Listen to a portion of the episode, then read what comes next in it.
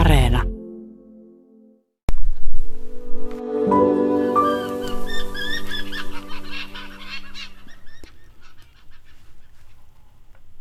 Uskonnot tuovat lohtua, turvaa ja rohkeutta arkeen.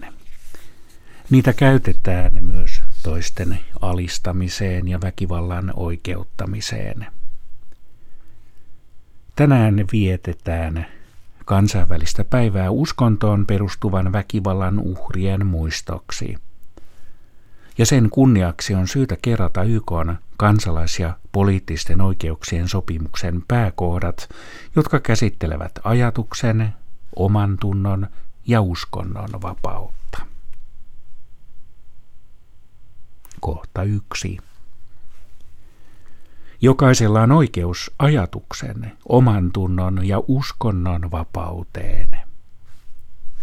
Tämä oikeus sisältää vapauden tunnustaa omavalintaista uskontoa tai uskoa taikka omaksua se, sekä vapauden joko yksinään tai yhdessä muiden kanssa julkisesti tai yksityisesti harjoittaa uskontoaan tai uskoaan Jumalan palveluksissa, uskonnollisissa menoissa, hartauden harjoituksissa ja opetuksessa.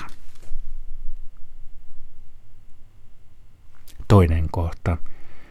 Ketään ei saa saattaa sellaiselle pakotukselle alttiiksi, joka rajoittaa hänen vapauttaan tunnustaa tai valita oman valintansa mukainen uskonto tai usko.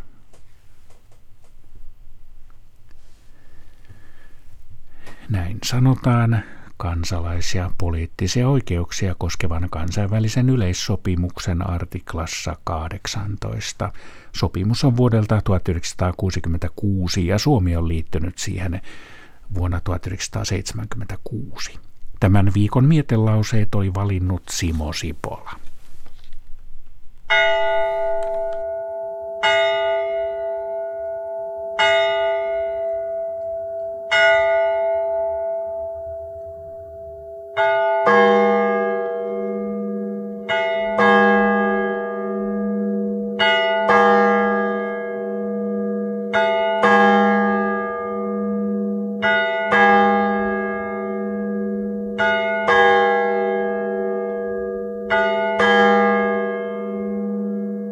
Bye.